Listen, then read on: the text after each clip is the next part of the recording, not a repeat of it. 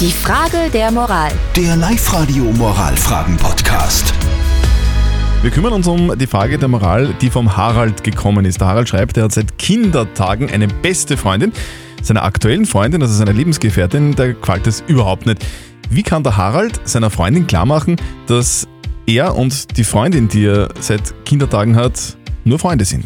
Ihr habt uns über WhatsApp eure Meinungen reingeschickt und die Bianca hat uns eine Sprachnachricht geschickt. Guten Morgen. Ich glaube nicht, dass für das Problem eine wirklich angemessene Lösung gibt, weil einer wird immer beleidigt sein. Entweder die Freundin, weil man sie nicht mehr damit trifft, oder die Lebensgefährtin, weil es vielleicht einfach die Freundin nicht mag. Also viel Glück. Ich glaube nicht, dass da irgendeine gescheite Lösung gibt. Uiuiui, klingt nicht so positiv. Die Anita schreibt, lade deine beste Freundin doch mal ein, damit sich die zwei Frauen kennenlernen können. Vielleicht löst sich dann die Eifersucht. Ein anonymer Anrufer, Anschreiber hat geschrieben, ich verstehe die Partnerin vom Harald. Wenn seine beste Freundin auch noch heiß ist, dann wäre ich auch eifersüchtig. Und der Sebastian meint, sag einfach deiner Partnerin, dass deine beste Freundin vergeben ist.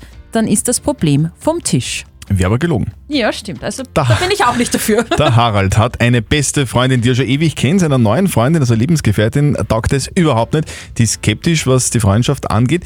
Wie kann der Harald dieser Frau klar machen, dass er und seine beste Freundin nur Freunde sind? Was sagt unser Moralexperte Lukas Kehlin von der katholischen Privatuni in Linz dazu? Eifersucht ist eine Leidenschaft, die mit Eifer sucht, was Leidenschaft, sagt man. Sie werden für sich einen Weg finden müssen, die Freundschaft mit ihrer alten Freundin zu pflegen und zugleich keinen konstanten Konflikt mit ihrer neuen Freundin zu haben. Wie das geht, kann nur das gelebte Leben zeigen. Am besten, sie treffen sich mal zu dritt, um ihrer neuen Freundin die Furcht vor dem Unbekannten zu nehmen. Zeigen sie Verständnis für die Ängste ihrer neuen Freundin und tragen sie den Konflikt mit ihrer neuen Freundin offen aus. Wie? Die treffen sich zu dritt.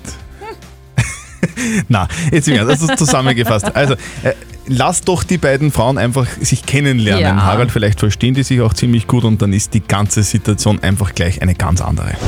Die Frage der Moral. Der Live-Radio Moralfragen-Podcast.